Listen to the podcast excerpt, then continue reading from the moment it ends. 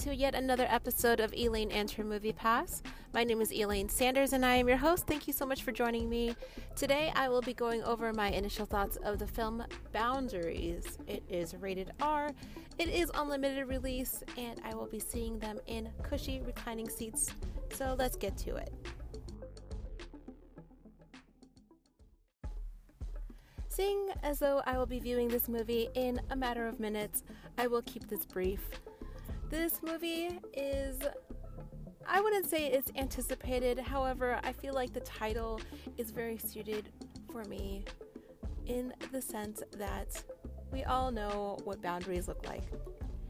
Uh, this movie is, from what I understand, is based off the trailer, is about a mother and son who are picking up her father, who is like kind of pretty much a criminal, and she is taking him to live with her sister. So, what happens though is, I guess, her father is pretty manipulative and pretty much can get anyone to do anything that she wants or he wants.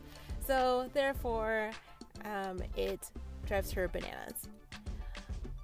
But throughout the trailer, we kind of get the sense that everybody has their own uh, limits and um, they're trying to set their own boundaries. And pretty much everyone's out of control except for the father, who's just pretty much doing whatever he wants. But that is what I get gather from the trailer itself. But in general, I feel like this last couple of years, I've noticed that uh, there are specific boundaries that I feel like my family should learn from, but this movie seems like it's just a serious mess when people are involved. It makes you just not really enjoy the human race.